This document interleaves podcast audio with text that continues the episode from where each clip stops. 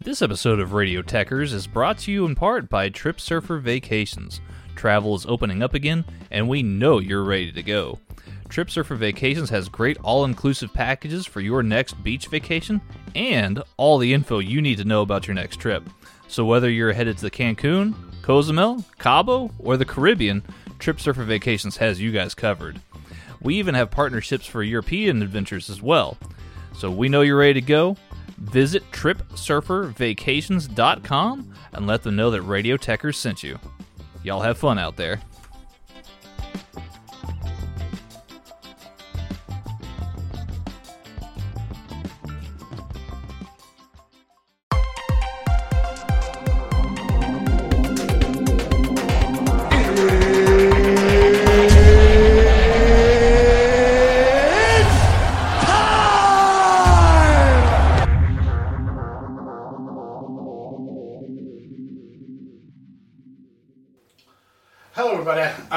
To another episode of the Five Rounds Podcast, the only podcast out there with the cardio for those deep water championship rounds. I am Mags, and joining me once again, getting a bit of a habit of this, I want to go and get a job, the lazy bastard, uh, my son Carlos. Carlos, how are you? I'm not too bad, I've not long coming from work. Yeah, uh, for, for context, Carlos literally uh, basically bolted home from work, caught up on the, I think you caught the main event and then just caught the... I caught, I, I came in just for, just before the Ben Rothwell fight kicked yeah. off.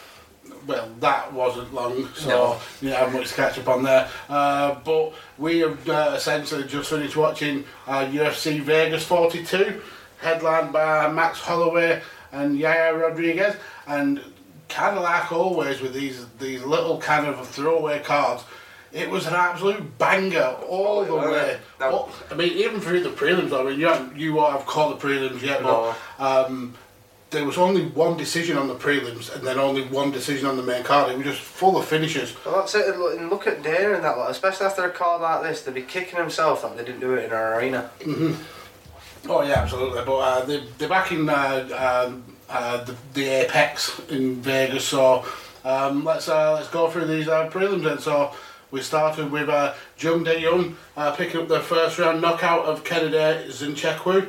Uh, then Ralph uh, Rafael Alves got the first round sub of, uh, from uh, Marc Goddard.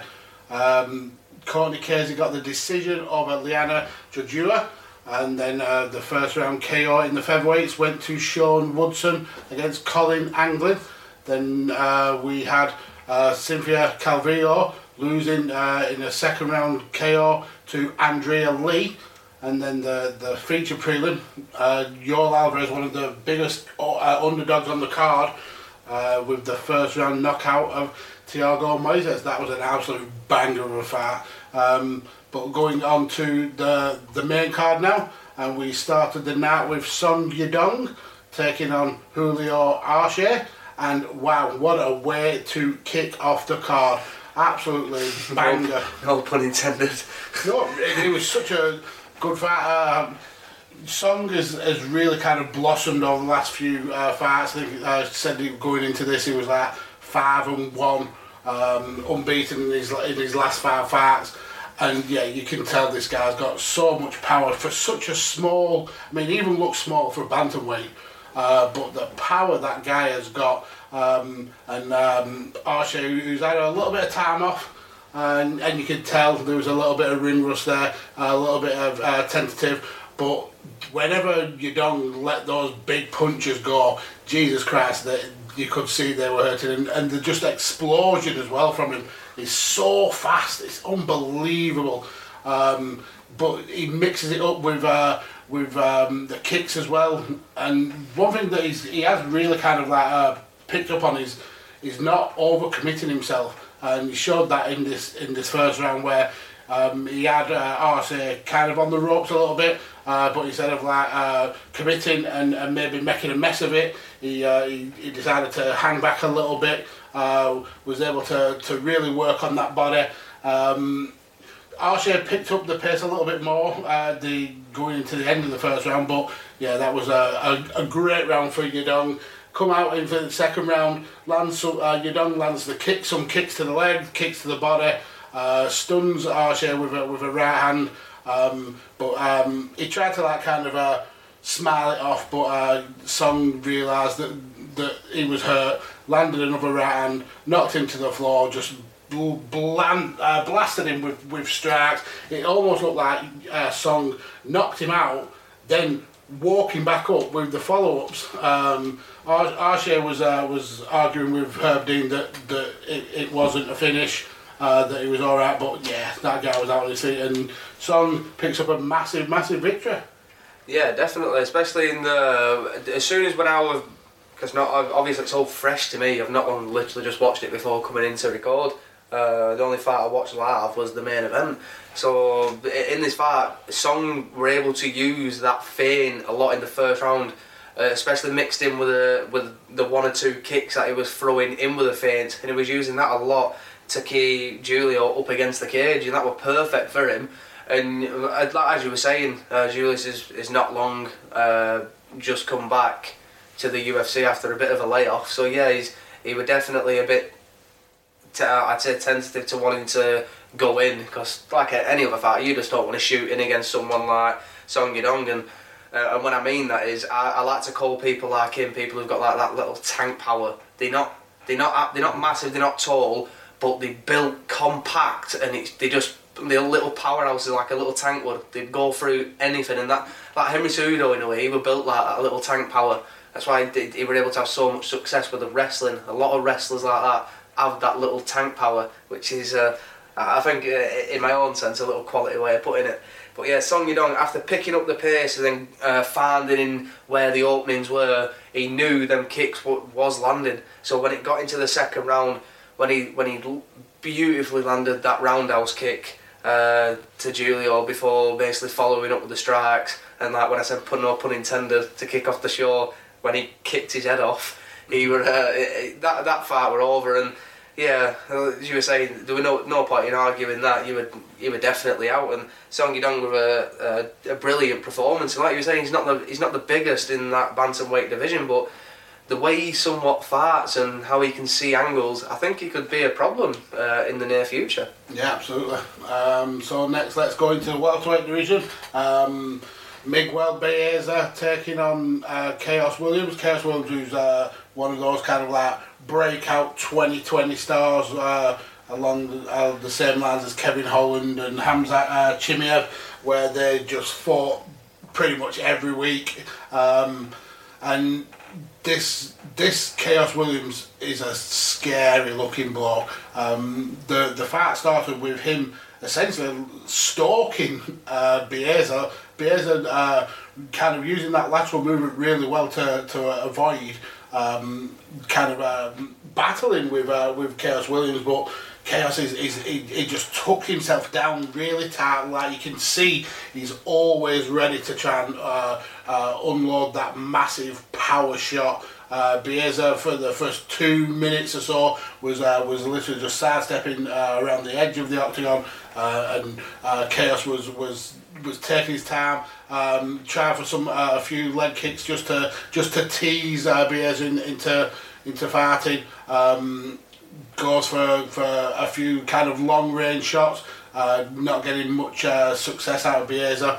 Um, but then when Baeza um, tries to, to go for a takedown, uh, he gets pushed away by Williams, and it, it it's looking like this is going to be kind of like a a fact that they, they they counteract each other so much that it ends up being boring. Uh, and I, I was halfway through the first round thinking, come on, someone needs to start doing something now. Uh, yeah, and then Khaos Williams did. Starts landing some big, big shots. We end up getting a little bit of a um, kind of a throwing of hands. Uh, Baeza lands some shots, and I think one big part, uh, issue with uh, Khaos Williams' uh, game plan is that he always leaves himself open for attack. Uh, there's no defence in the guy. He he will eat shots all day just to the hope of landing that big shot of his own. Um, he eventually uh, ends up going down to the ground, and this is where we've got some really interesting stuff on the floor uh, with uh, Baeza uh, looking for a knee bar, almost kind of like a grapevine. And but Williams was, was able to wrestle uh, Baeza's uh, hands apart and just land some heavy shots from sat down, and those look, theirs would knock a normal human being out. Mm. Um, but it was a, a really interesting fight. Took a, a, a round. It took a, a few minutes to get going, but once once both fighters settled in, we started seeing some really good action. Uh, going into the second, it was a, a lot more uh, in terms of uh, output from both guys. Uh, Baeza was attempting to, to keep Williams at bay with the kicks. Williams was obviously one, looking for those big, big shots. Landed a, uh, a few jabs, uh, looking for uh, some low kicks of his own. Starting to really kind of mix it up. Uh, we get a little bit of a break where we get uh, um, a, a kick to the groin. Then it happens again later on in, in the round. Um, so I think uh, Williams can kind of count himself looking at the... He didn't get a doctor point for that, uh, but some good refereeing by, I think it was uh, Chris Tunney on it, um, like basically saying, look, you need to keep uh, control of your weapons. You're you're in charge of them. Uh, we know it's an accident, but how I can't keep letting it slip.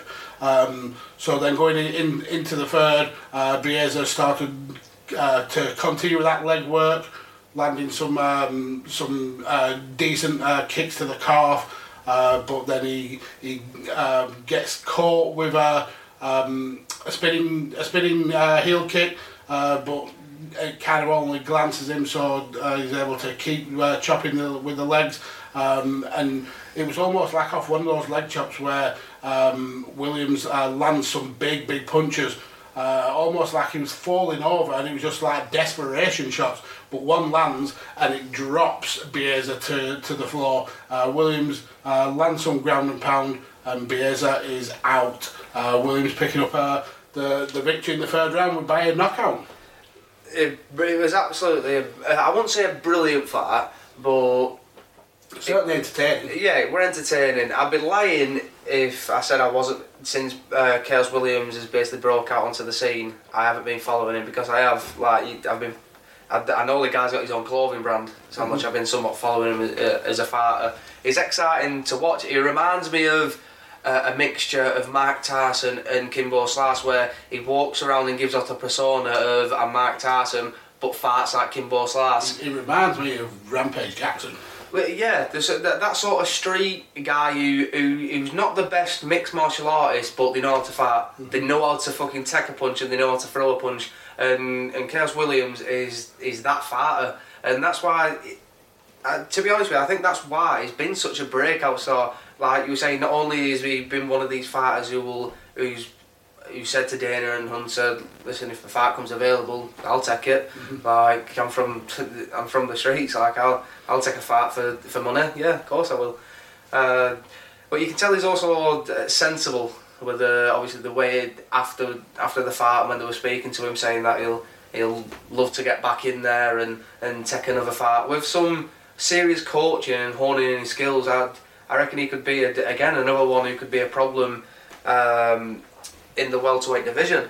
Obviously he's not, I'd be, be stupid if saying like, yeah, he's going to go up against Chimaev or Usman and, and give him a really tough time, because uh, well, he's not, let's be honest, but he's he's definitely an entertaining fighter.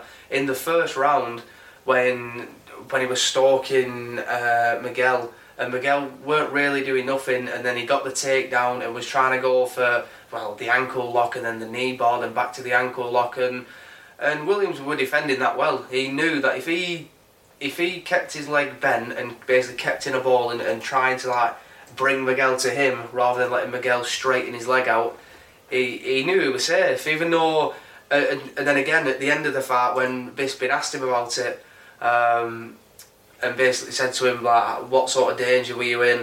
Uh, uh, Williams even said it himself, where he like, it, it did look. I can see where it had looked bad on camera, but. It wasn't bad, and from being in, in that sort of position myself and experience it, yeah, sometimes it looks worse than it actually is, and he was doing all the correct things where he wasn't in any real danger. And I, whilst I was watching that fight, I was seeing people on like M M A groups saying about, oh, like how did Khaos win that fight? It was, how could someone be in a submission uh, attempt and lose the fight? And I think that I'm going to throw my opinion in, and my opinion on that is that I think the judges were looking at more of the factors of what they was of of what they were doing in the time, and not only that, the possible outcomes. Because If Miguel let that go, not only was Khaos Williams defending it perfectly, if Miguel let that go, Khaos Williams would have nine out of ten times ended up in the stronger position. He would have ended up on top of it, either in side control or half guard. So either way, it would look in, in his favour. And with Miguel trying that for almost a, a minute and a half and getting absolutely nowhere, that in the in the judge's eyes is saying, well, this is desperation, this. I've got nothing else, so I'm just going to try for this. And if it don't work, then, well, I'm just going to keep trying. So in, in, in their eyes, that, that there is is you giving in with yourself because you can't do anything else uh, to stand up to this guy. And that obviously turns around to be coming into the second round that he can, because obviously with the, the, the leg kicks that he was throwing, he was getting success from them.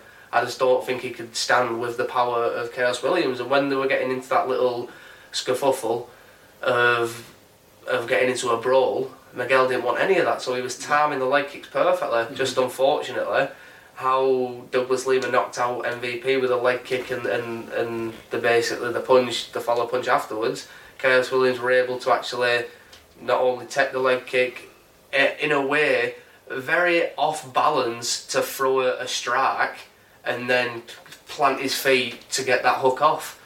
And and the funny part, I wouldn't say the funny part is because Miguel's got knocked out, so I feel sorry for him. It's the aftermath of, as soon as he got knocked out, obviously you lose a couple of seconds of memory there. You don't quite know what's going on. And he started arguing straight away. He was looking about, and he, he, he like he walked back to Khaos like he was like, what, what are you doing? We're fine. And Khaos was like, yeah, no, we're not. Yeah. And the judges were like, the, the referees and even ref, uh, and the uh, the doctors were like, no, just sit down. We'll explain to you. He was going to knock the fuck out. It's like, you're not fighting, but yeah, that were a, a entertaining fight, definitely. Yeah, absolutely. So next in the the middle of the card, we had uh, Felicia Spencer taking on Leah Letson. Um, Felicia, if you remember, um, last year uh, lost by decision to Amanda Nunes, and then uh, followed it up with uh, another decision loss to Norma Dumont earlier on this year. So she definitely needed to get back in the in the win column.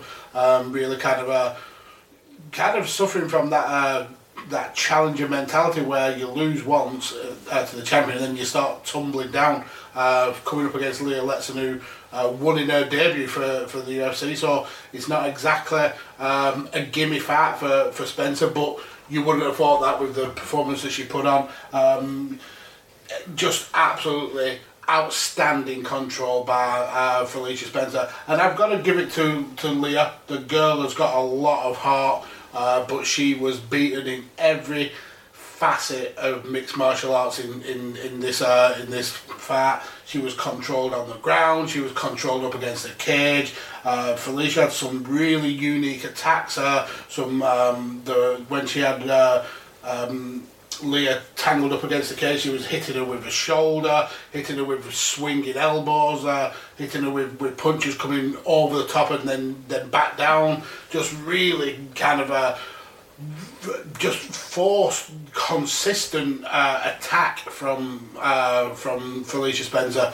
Um, very much just destroyed the face of, of, of Leah Letson. Um, When when Leah was able to get away from the cage, she did get some little uh, semblances of success. Um, but whenever Spencer wanted to go for the takedown, or whenever Spencer wanted to clinch up against the cage, Leah just wasn't strong enough to, to fight her off. The the the, the way that uh, Spencer always targeted the lead leg uh, and got it all uh, got it all wrapped up with a with a, a triangle a, a, a leg triangle to, to make sure that Leah couldn't escape, um, basically taking her down pretty much at will. Um, there were points in the, especially in the second round, where where Leah um, she kind of counteracted really well, but it was only very very shortly, and as soon as uh, as Spencer was in any kind of a Uh, hint of danger, she was able to get back back to her feet, got the fight back to the to the cage, and got it back down to the ground again. And she just was absolutely dominant. Um, at, at coming at the end of the first round and at the end of the second round, I was thinking, when is this finish going to come? Are we? Is this going to be one of those fights where you are waiting for the finish, waiting for the finish, and then it doesn't come? Uh, and it got close to that, but eventually um, um, Felicia Spencer was able to uh, get the slam onto uh, Leah Letson. Um, Leah was trying to keep her keep her guard tight, but uh, Spencer was just pounding away with elbows and punches, and eventually Mark Smith did the decent thing and, and called it off. But props to Leah, uh, an outstanding performance in, in terms of heart and, and defence, but this Felicia Spencer is the same Felicia Spencer now who made her way to a title match against uh, Amanda Nunes. Is she quite back ready for that fight? I don't think so, but with this featherweight division, it is very, very threadbare. So another victory like this, and we might see Felicia versus Nunes too. See, that is a possibility. Even though this was a good fight, and like I explained to yourself uh, and a couple of other people, of why people said, "Oh, your opinion's wrong." It, well, the way I would look at it is, if you're a new fan or if you watched a couple of fights, this was ex- uh, this was exciting. But for me, watching Felicia Spencer fight so many times, you know a game plan coming in, and if she was to go up against Amanda Nunes again, I don't. I, if I, I'll bet anyone, I know. I know for a fact it doesn't go to decision this time, because Amanda Nunes probably just knocks her out, and that's the that's the most boringest part about this women division now, especially Nunes, because I absolutely, I, I I love the way Nunes fights. It's just the fact is that no one else can match up to her, and everybody else, every other big name who's had some skill set behind them has just been absolutely drenched out by how good Amanda Nunes is. And the thing that somewhat pisses me off about it is there is a lot of promotions out there with a ton of talent with females that don't get exposure, so there's only these two or three big names at the top of, of the of the women division in mixed martial arts. And and that's why you were saying about how this division, how Felicia Spencer, she has one more win, she could fight Amanda Nunes for the title. How bland is that off? And, and no offence to Leah, because she's she's just shown she's got heart, but she's also just shown she's lost a lot of brain cells for, for taking so much damage, and that's and that's not saying like bad things towards her. The U F C look for the best of the best, but at this point, with how how they're not promoting the women's division or, or looking for the women's division so well, it's just more of how many likes can you get on Instagram or Facebook? Are you, are you decent at basically throwing a punch? Right, we'll sign you.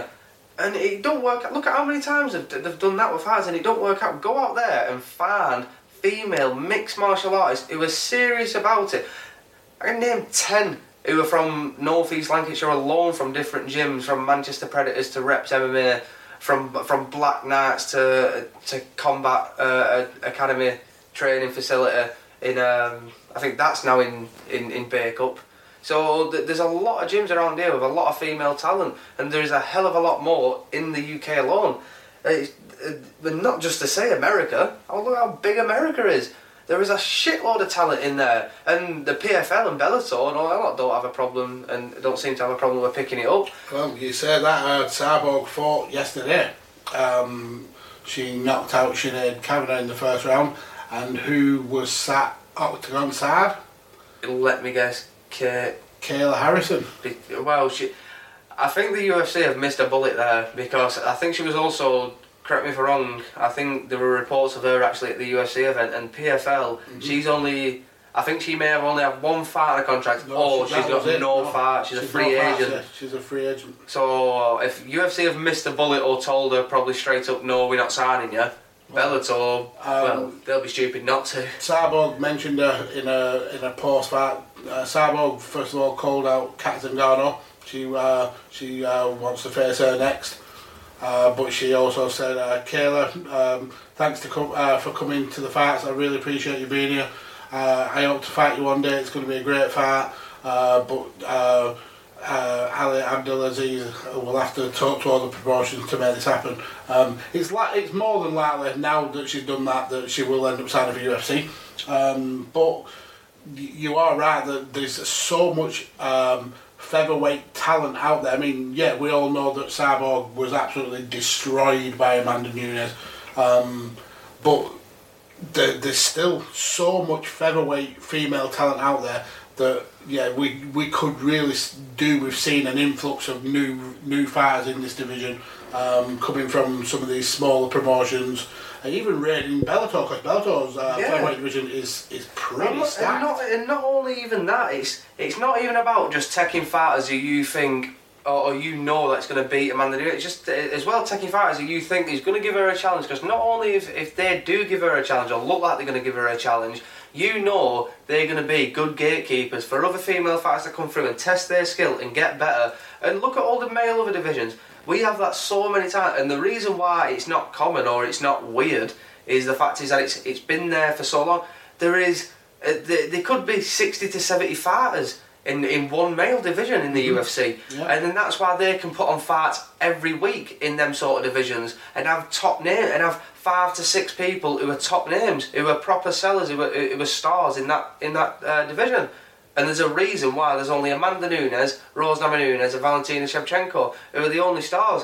Holly Holm's been faded out. Misha Tate's been faded out. Um, yeah, Joanna Jędrzejczyk's been faded out. Yeah, fair enough, they might still be big names on social media, but in mixed martial arts, they, they're gone now. They, they, they're not there. Mm-hmm. At the end of the day, it's just, they, all they are now is a name value. I think the the issue is that at the top of pretty much every women's division in the U F C, there is one huge star and the rest are scrambling to be second place. Well, that's it, but as well, they don't stick around long enough and they don't sign new people long enough to where they can actually start bringing in more fights and actually having more challenges, because the only thing they do is they stick with a, with a, with the same... But the same eight people who are top names and go, right, we're going to keep you, and then we're just going to... Just recycle you over and over again. Yeah, and then what we're going to do is every now and again we're going to sign one female fighter and give her a one-fight contract, or maybe a two if you're feeling lucky, and then we'll put her up against one of yous, and then when you beat her, we'll put you up against a Nunes again. And then when you, she beats you, we'll do the same thing. Over and over. Yeah, and it, it's, a, repeat. it's a boring, boring cycle. Yeah. So that's why, in my opinion, when I was saying it on uh, on one of the, the mixed martial arts group, uh, on the mixed martial arts group chat things that I'm in, and people were saying you're wrong, that's that's the reason why I was saying it. Not because Felicia Spencer's shit or Leah's shit, that's not the case. They're both, they're in the U F C for a reason.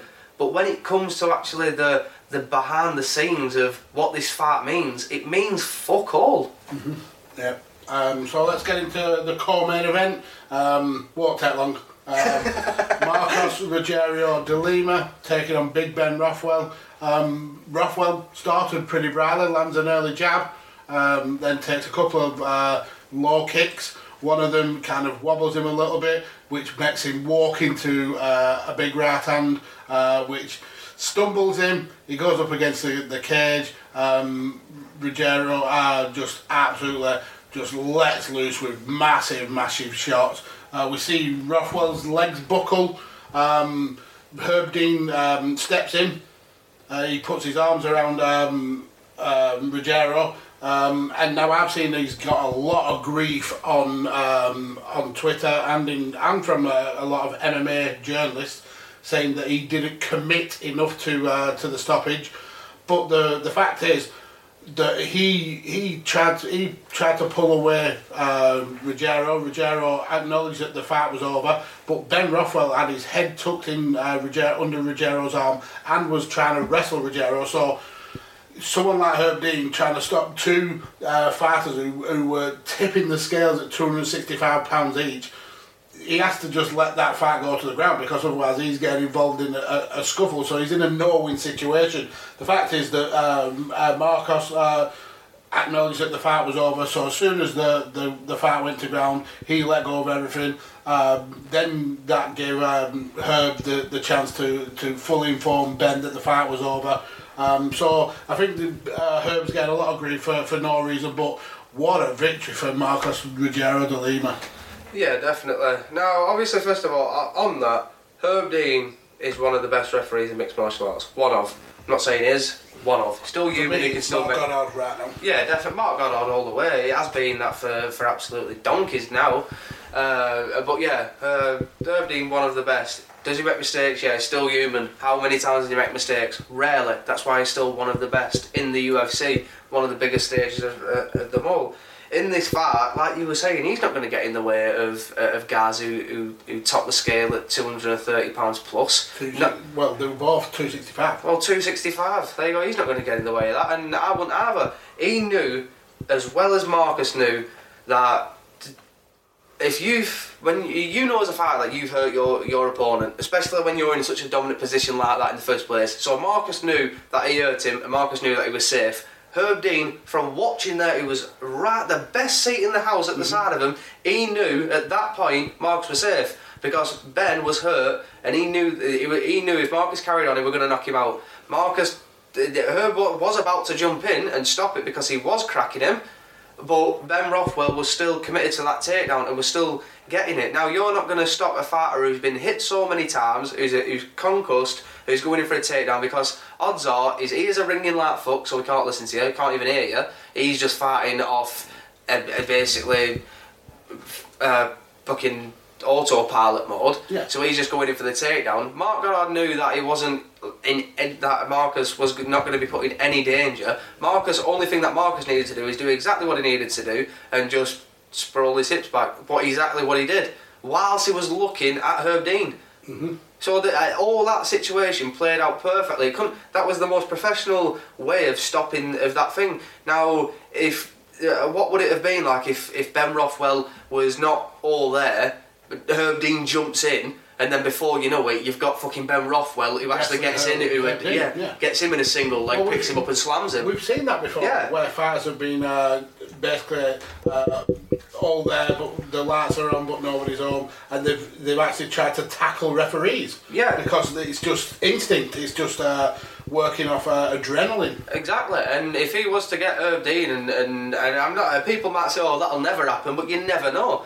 We've but, seen it. So. Yeah, exactly. Like it, it's only a matter of time. If he was a two hundred sixty-five pound man to get him in a single leg, put him down, and then as he's going down, land an overhand, and then drop it whilst he do it. Like a, it's a common thing that people actually get taught in mixed martial art.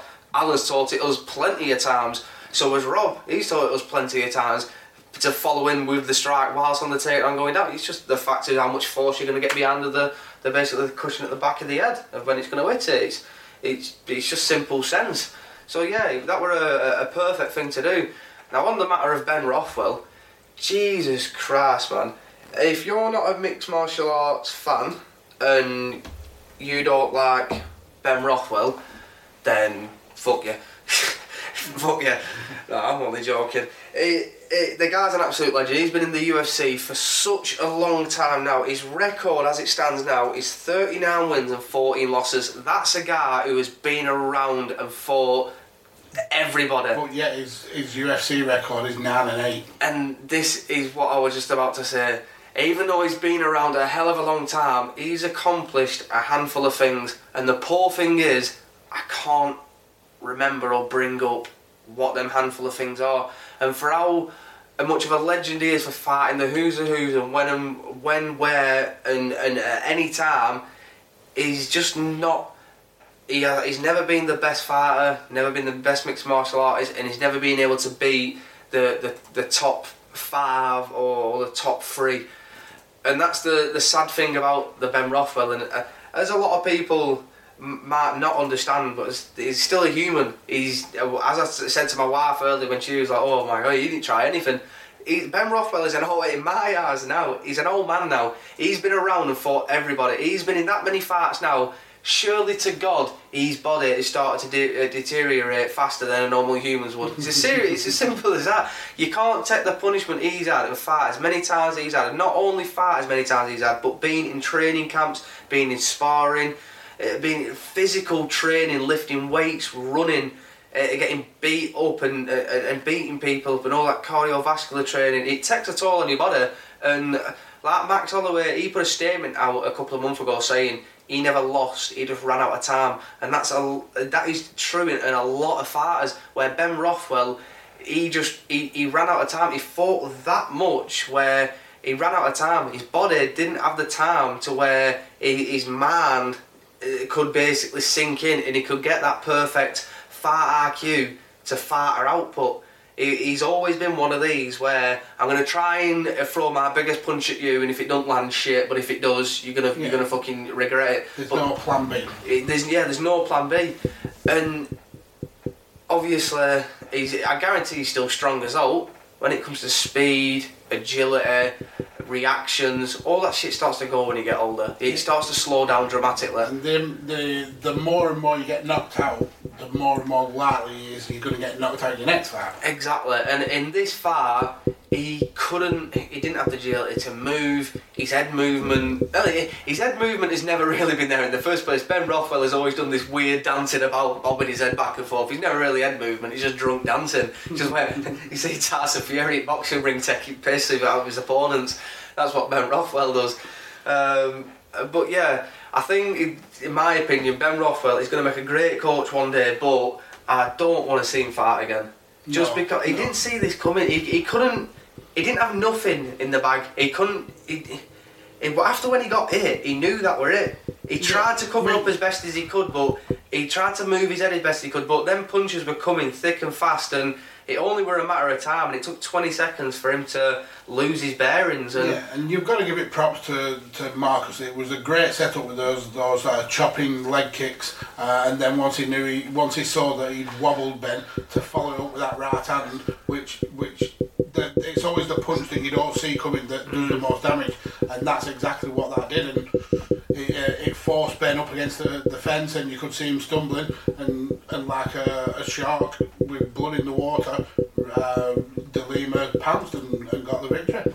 He definitely did, and well deserved. Yeah, well deserved. Um, so after that, we're going to the main event. I'm gonna I'm gonna let Carlos go through this because I, I think he'll have a, a lot to say about it. But essentially, uh, Yair Rodriguez. Uh, I, I can never understand the U F C rankings because this guy's been out of the game for two years. Uh, due to injuries. I've missed him. I think he's one of the most dynamic fighters that U F C have got, but I can't understand how he's ranked number three in the in the lightweight division when he hasn't fought since twenty nineteen. Going up against Max Holloway, who uh, who has struggled uh, to to be, be that fighter he was before he met Alex uh, Volkanovski. Had a great fight against uh, Calvin Kattar, uh, but he's really trying to push either for those Uh, big name fights or to push for that uh, that uh, return to championship fights. Um, but Carlos, yeah, talk us through this one. Oh wee! If you're not a fan of mixed martial arts, go watch this fight. And if you watch Justin Gaethje versus Michael Chandler, then wow, same as I, me and Mags, we were all in for a treat. That is honestly a present and a gift from U F C. Two fights like that in the space of like what fourteen days is. It's just fucking brilliant. Two weeks? Well, not a week. It was literally last week yeah. we got uh, Chandler and Gaethje. So uh, a week.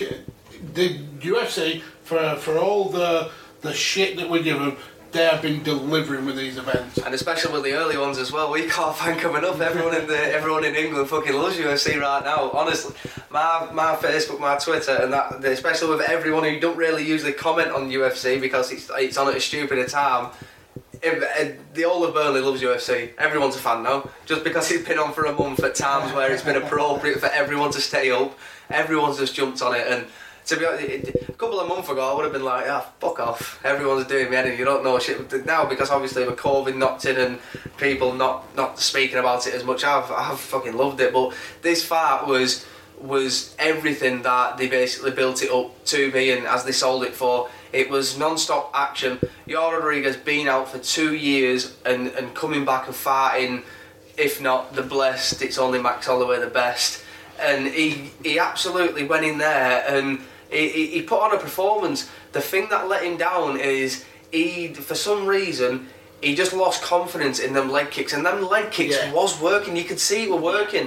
But Max Holloway is is, is such an agility fighter where he can just absorb shots and just keep moving. Even though he knows they're hurting, you know they're hurting, he'll never show it, and he'll ne- he'll always in it. He'll and, and all, whilst fighting you, he'll always try and have that mental fight of himself of keeping that pain away. And he's one of the fighters, or if not one of the best fighters, that is very good at doing that.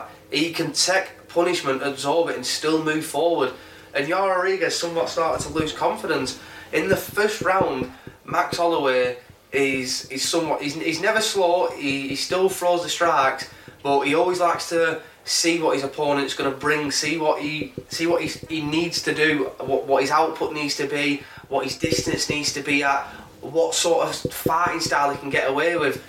Yair Rodriguez didn't give him any chance in that, even though Max Holloway, in my opinion, dominated this fight. Yair Rodriguez is one of them fighters that is, is so unique, where he'll throw strikes from anywhere, and he were able to hit Max with some strikes that people have found it even hard just to jab him with. Mm-hmm. And he, he were hitting him clean, and Max was just walking through him. Uh, the, the first round, Max with with a boxing, with the jabs, and Yair Rodriguez being from the the basically the the boxing world, Mexico. He came in there and his boxing was fucking short. The the jabs was on point. The hooks was scary. This is the only fight, I, on it, hands down the only fight I have been worried for Max Holloway when he was getting hit by some of them shots. I am like, I were holding my head like, this is the only fight I'm worried that Max could possibly get knocked out. And Yair Rodriguez, he, he was just absolutely on.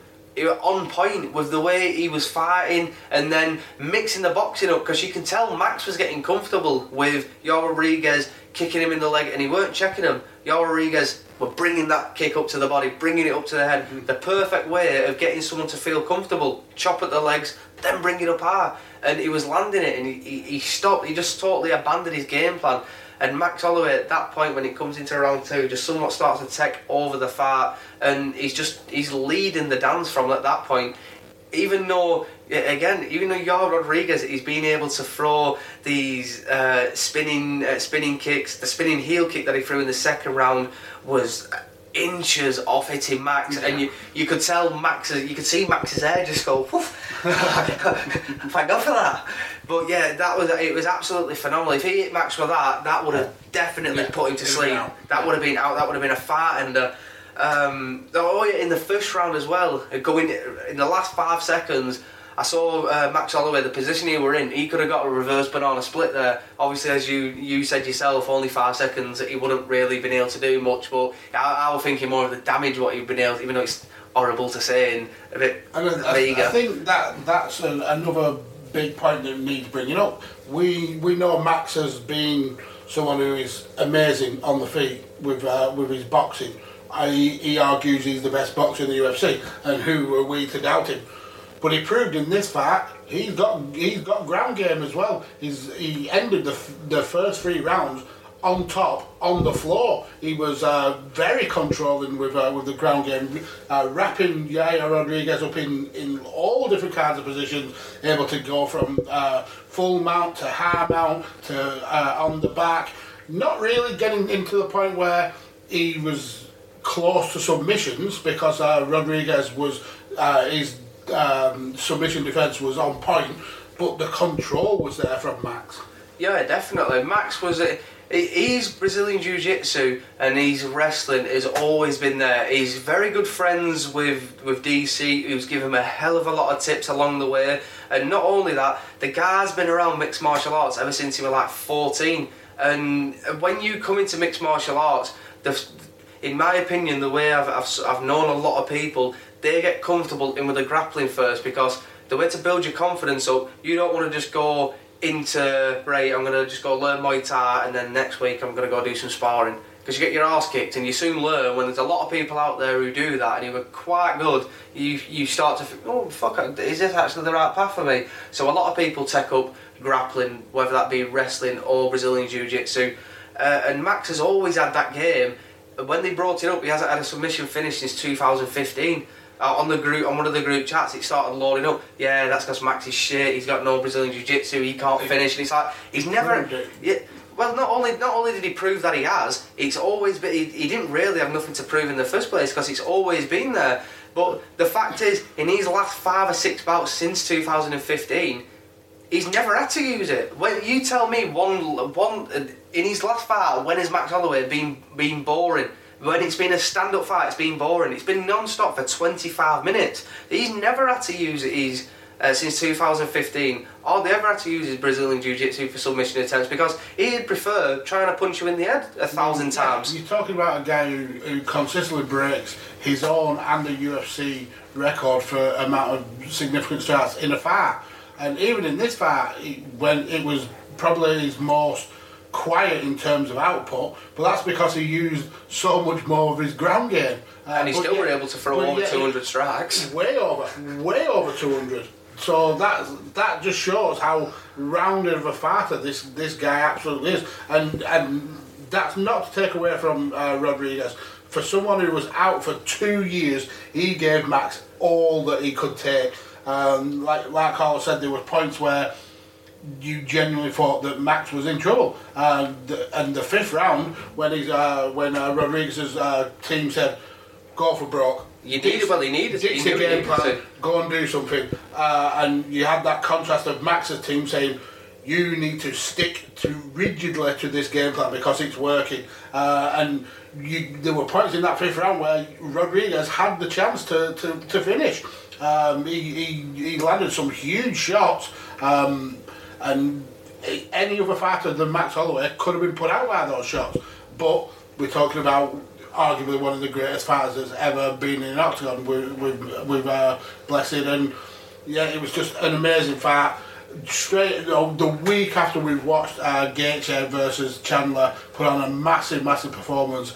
These two guys have held my beers and, and arguably had fight of the fight of the year. Yeah, definitely. He's definitely a, a contender up there for one of the handfuls this year. But yeah, when it when it comes to this, I have not seen anyone uh, do my sports and exercise science course. I've been able to, luckily enough, learn a hell of a lot about the human body and how how when stuff goes wrong, what are the circumstances, the hematomas, the swelling, what it looks like, and I can I can say I don't even need to. We can wait and it comes out, and I guarantee it. Max Holloway's got a broken rib. I have not seen a fighter break his ribs, and that welt on the side when it comes down to the false ribs, and, and when it's coming down to that the your your sixth and your seventh set of ribs. That were broke. If Max's ribs were broke, if it's simply that that's what the the hematoma on that side is a result of a broken rib. Mm-hmm. It, it, that it, you can tell that, and you can tell it were broke just from the end of the fight of how hard the Yair Rodriguez was throwing his kicks, because Michael Bisping was the perfect part. Because if we look down, that's disgusting. Everyone about Yair Rodriguez's foot, that was absolutely a fucking I, massive balloon. I spotted that um, in the after the second round, uh, the the camera focused on Max. Uh, and he was he was limping, visibly limping back to uh, his corner, and that's because for two rounds his legs were being chopped to bits. But it focused on uh, Yair Rodriguez's foot, and you could tell his his toes were broke, uh, his metatarsals were all broke, his foot was swollen. So maybe that's why he uh, he kind of like held back on those leg kicks again, because Max wasn't checking him, so he was hitting them full force. Um, maybe he was like, "It's not hurting this motherfucker. What am I breaking my foot for? For this? Yeah, I'll hold off." Well, that's it. And Max is like a, again, he's one of them fighters that can just absorb punishment and keep walking forward and not show you that it's hurting you. Because other fighters, they and they, well, I, I say that his hand was down here a lot to cover that body, but Yair Rodriguez wasn't able to just capitalise and do anything to him, and that's what makes that's what makes Max so good at what he does. It he's able to just control the fight and get it turned around the way he wants it to go, even though he, he's going up against a guy who we not long just saw zombie. Uh, we not long a couple of years ago saw him knock Zombie out mm-hmm. with, a, with a, a, an elbow. There were plenty of times where he had Max in trouble, but Max came back, and well, the best is blessed, and on to the next. Yeah, so that's it for, for this week. Next week we have uh, another Apex um, event, U F C Fight Night, headlined by Ketlin Vieira and Miesha Tate, and then co-headline of Michael Chiesa taking on the unbeaten Sean Brady. Uh, another relatively early one for us. I think it's a midnight start here in the U K. Um, so yeah, uh, listen to next week for that. But uh, uh, that's pretty much all from us here at Five Rounds. Uh, make sure you go and check out uh, the rest of the content on the amazing networks we're part of. Um, that's the, the Chair Shot, that's Radio Tekkers, and that's also Business Global Media. But uh, go and follow me on social media at PodfatherMags. Follow Carlos here at Kirby underscore Carlos. Uh, thank you all for listening, and that is the end. Adios, amigos.